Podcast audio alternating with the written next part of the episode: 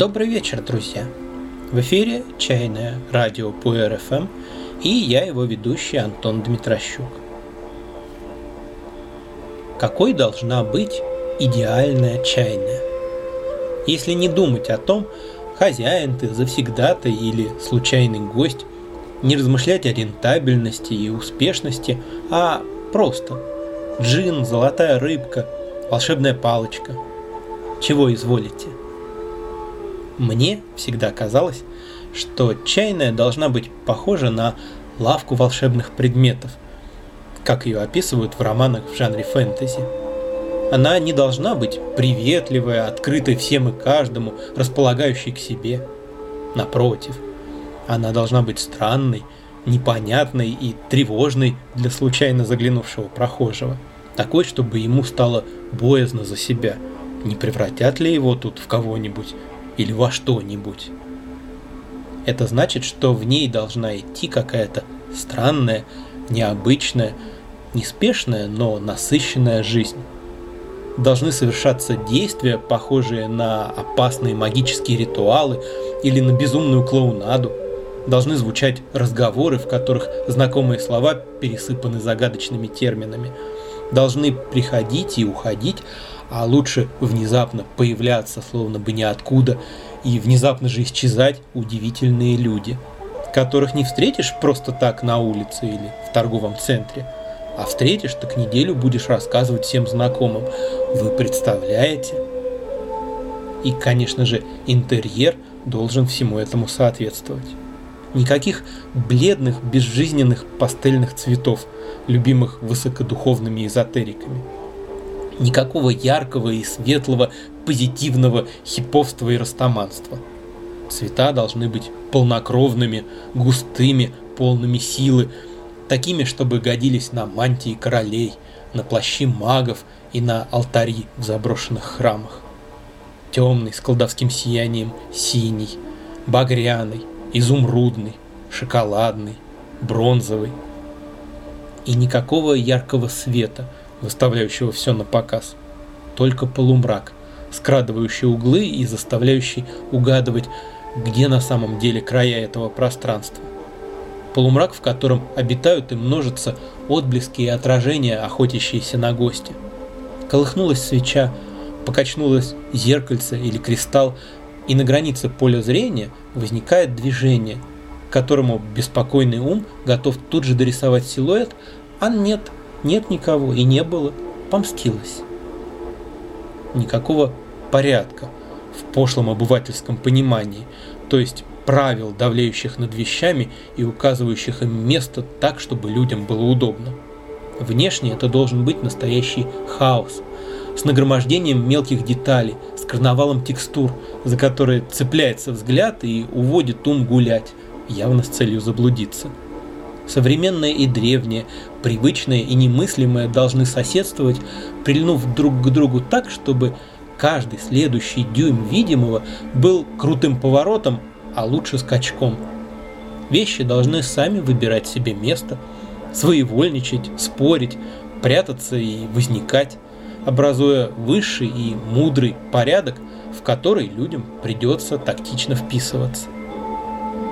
Сами вещи тоже не случайны. Ни одна не случайна.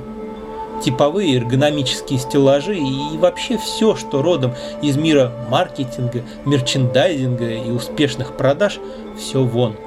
В этих стенах такому не место. Вещи должны быть вместилищем духа.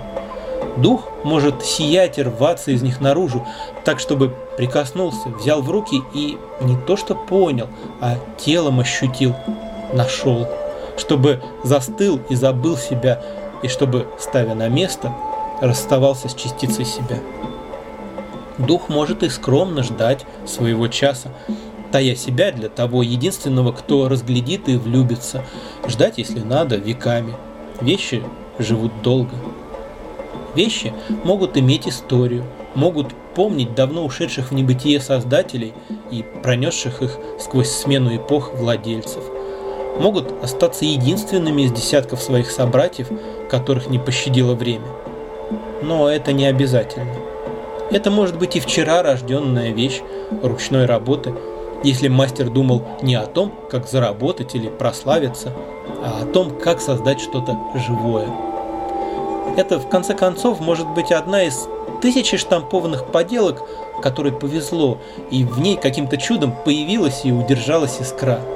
Вот как наша первая сова, купленная в обычном магазине сувениров, глянувшая прямо в глаза с витрины и перебрав десяток ее сестер с дурацкими безжизненными мордами, мы все же попросили витрину открыть, а теперь нас спрашивают, где мы раздобыли такое. Но еще лучше вещи, пронизанные судьбой, одним ее лучом или целым их перекрестием, подаренные чудесными людьми, прошедшие сквозь невероятные совпадения, найденные там, где их не должно было и не могло быть, проехавшие множество стран, чтобы оказаться здесь. Особенно здорово, когда вещь меняется, когда она не стыдится своего возраста и того, что пережила, когда сколы, пятна и потертости вызывают почтение, как шрамы ветерана или морщины матери рода.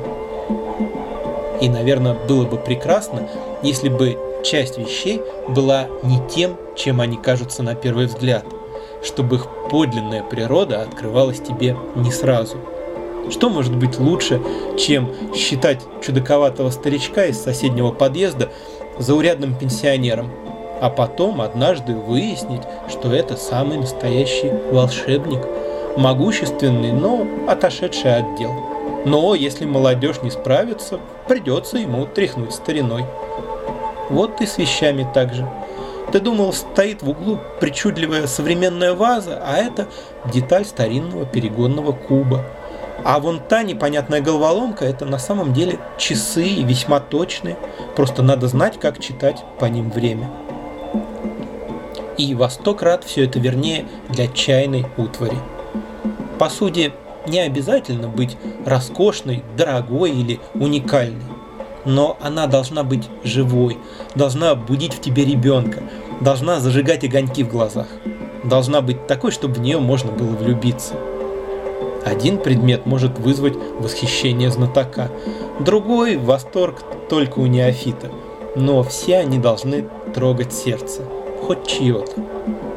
Обязательно должны быть среди них вещи внешне невзрачные, неброские, изысканность и качество которых распознает только настоящий ценитель.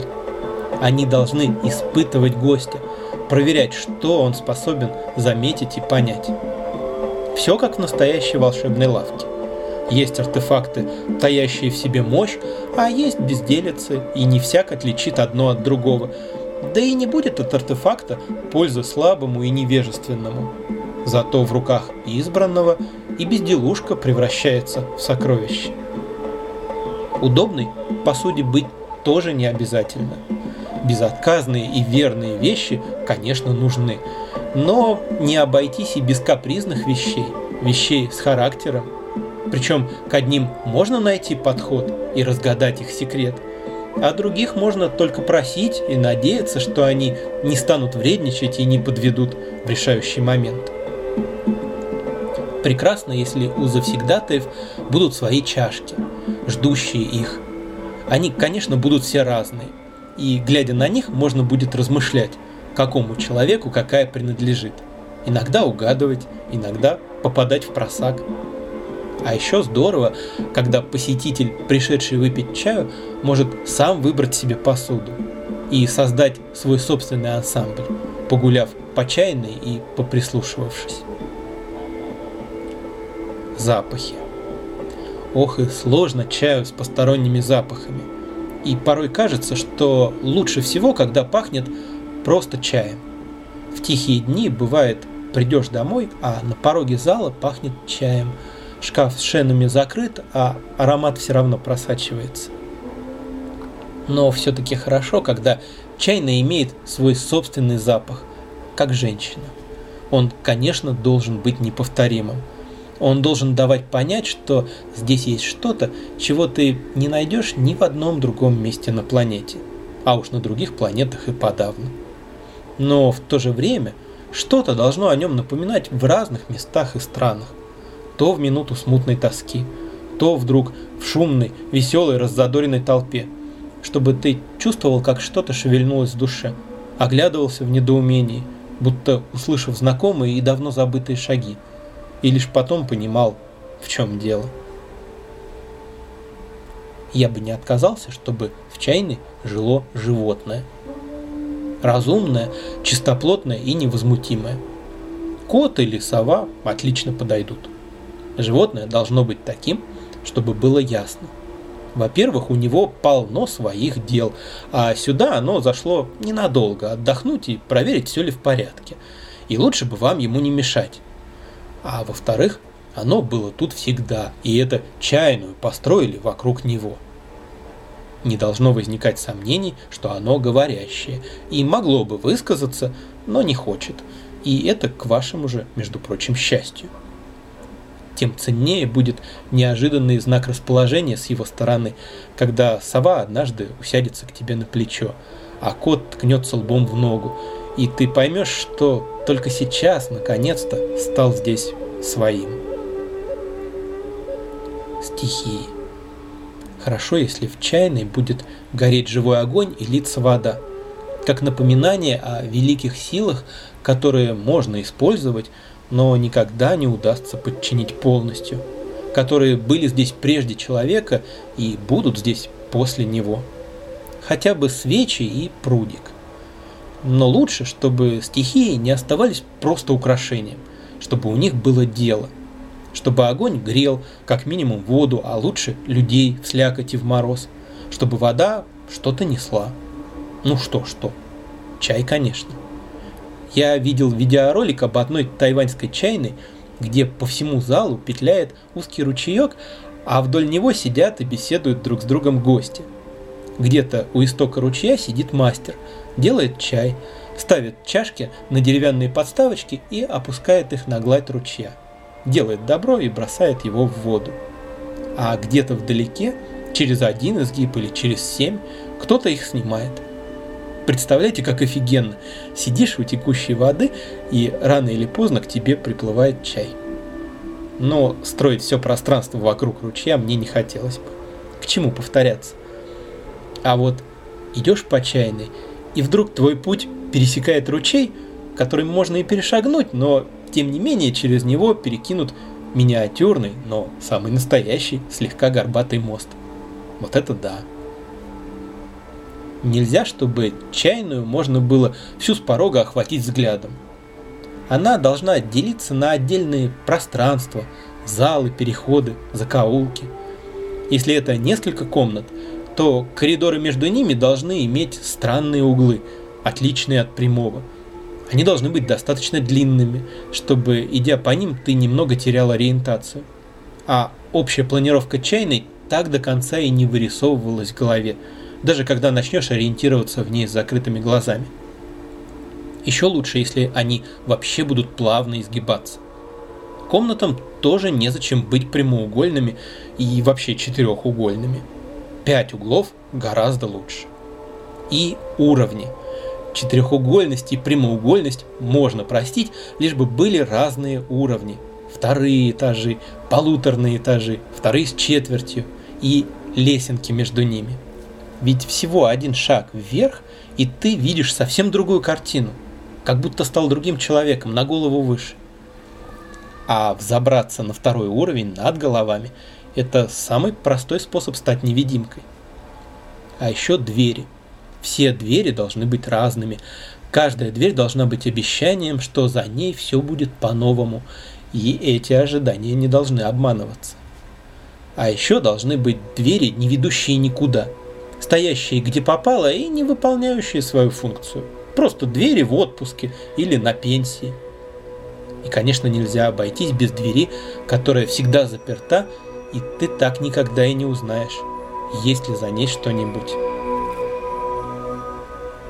Обособленность, пусть редко звучащая, но одно из самых главных чайных слов.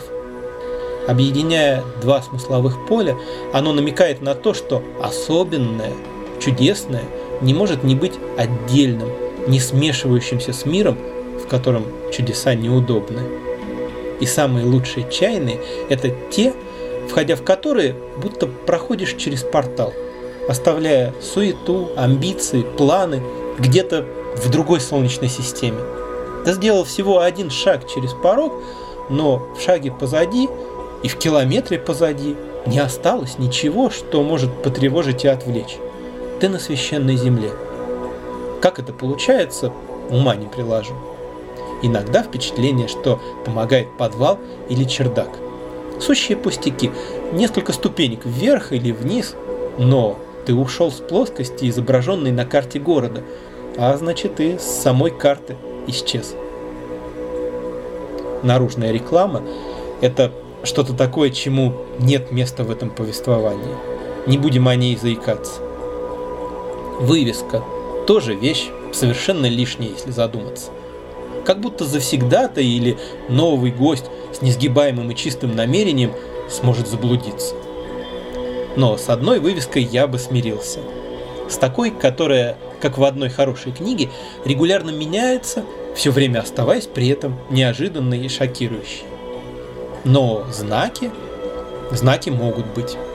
Нечто такое, что послужит приманкой для того, кто жаден до всего необычного, не вписывающегося в рамки повседневности, подсказывающего, что все не так просто, что это чудеса, сплошные чудеса притворились обыденными предметами и испытывают, по-настоящему ли они тебе нужны, или плюнешь и проживешь так. Что это может быть? Да не знаю я. Может, зеленая дверь в белой стене. Может, мое имя, написанное цветным мелом. И зачем мне знать, что оно каждый день меняется? Увижу, пойму. Еще очень хорошо, когда из города к дверям чайной ведет пусть крошечный, в несколько шагов, но путь. Например, вокруг крыльца может быть полисадник с небольшой оградой и своей собственной калиткой или аркой. Японцы были не дураки, когда строили чайные домики в глубине садов. Сначала ты покидаешь прежнее место, а потом приходишь сюда. И между этими двумя моментами есть несколько мгновений паломничества. И это важно. А по другую сторону есть черный ход, открывающийся в заброшенный внутренний дворик, до которого сто лет никому не было никакого дела. Соседям и не вдомек, что эти странные люди давно пробрались сюда и внесли порядка ровно столько, чтобы можно было расположиться с чебанью и смотреть, как восходит луна летом и как падает снег зимним утром. Заросли так густы, что через пару шагов никаких стен не видно, только ветви и небо в просветах между ними. А еще лучше, если за чайной будет начинаться лес – чтобы она была рубежом. По одну сторону городская жизнь с ее ритмом, ее красотой и магией, у города она тоже есть, а по другую дубы и вековые сосны, трава выше колен, непуганные птицы и, если вести себя тихо, любопытное зверье из-за куста. Но как это может быть? Если лес так близко к городу, там горы мусора и обиженные, обессиленные, вытоптанные поляны. Я думал-думал и придумал. Нужен овраг. Серьезный такой овраг, прямо-таки разлом в земле, чтобы даже пьяным не приходило на ум геройствовать. И тянется он в обе стороны порядочно. А дорога в объезд далекая и плохая, а лес и вовсе не проезжий. До опушки, может, и доберется кто, но в те места, что возле чайной, никто не сунется. А у нас тут пологая тропинка по одному склону оврага, по дну, по другому. Вот мы и в лесу. Чай. Какой чай там должен быть? Разный. Лишь бы он удивлял, радовал, хотя бы немного пах чудом. Для этого ведь совершенно не нужно быть редким и дорогим – это может быть и чай для особых случаев, и чай для повседневного питья. Главное, чтобы он был по-честному, без скидок, оправданий и компромиссов хорош. Чтобы свое место в чайной он получил за реальные достоинства, а не за модное название и не за выгодную цену. В нем могут быть и недостатки, и это даже лучше, чем безупречный, но скучный и бесхарактерный чай. Но он должен выделяться чем-то важным необычный оттенок вкуса, или особенное настроение, или течение энергии, или еще что-то. Внутреннее содержание – в чем бы оно ни заключалось. Чай должен что-то значить. И это что-то не должно быть только вашей фантазией, вымыслом. Оно должно на самом деле быть в чае, чтобы с помощью чая им можно было поделиться с другими людьми. Как в книгах. Не в каждой книге должны быть глубокие откровения. Книга может быть цена увлекательным сюжетом или красивым слогом или еще чем-то, но все это не ваши иллюзии.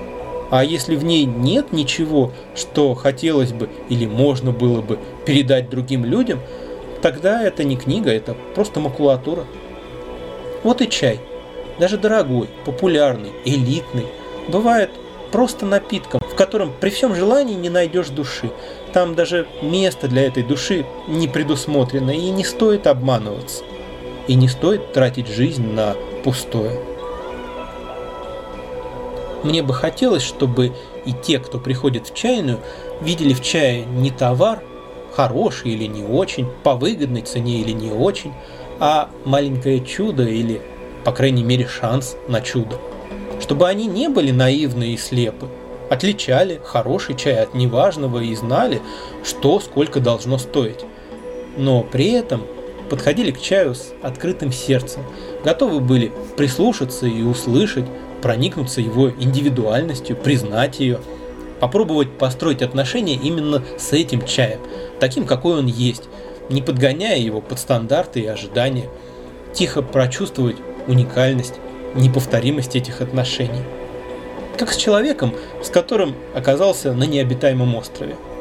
Его не заменишь, не выберешь себе другого, его не переделаешь, и не надо закрывать глаза на его недостатки – Совсем наоборот, их надо ясно видеть и учитывать.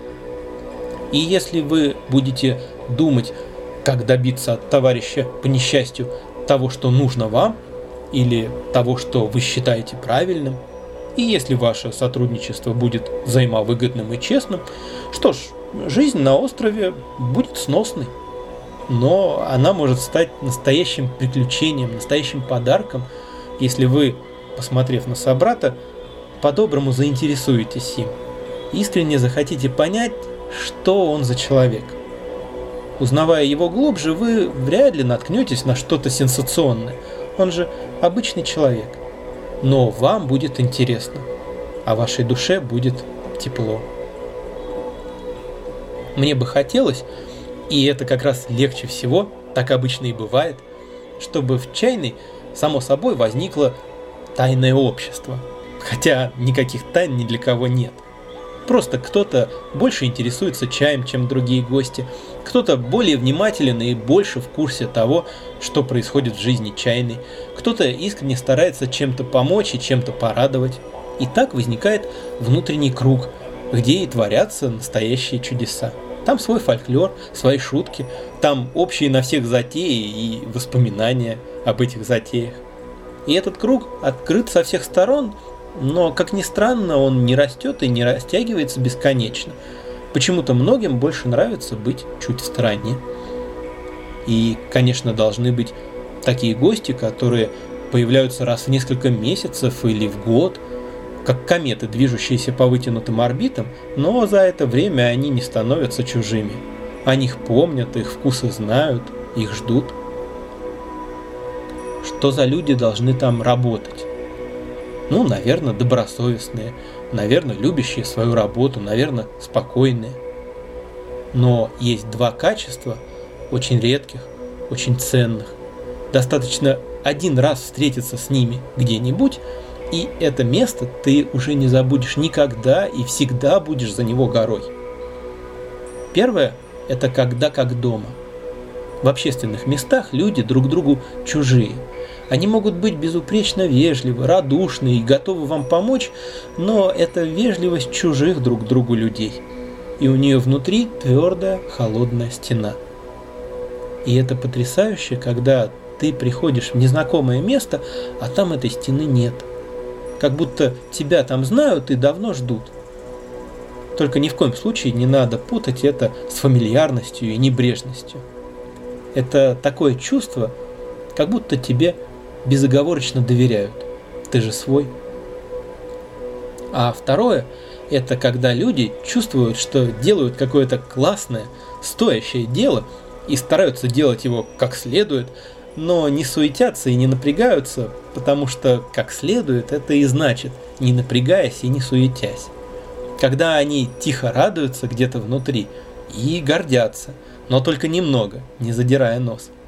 Когда они немножко торжественны, потому что не просто пашут за зарплату, а выполняют миссию.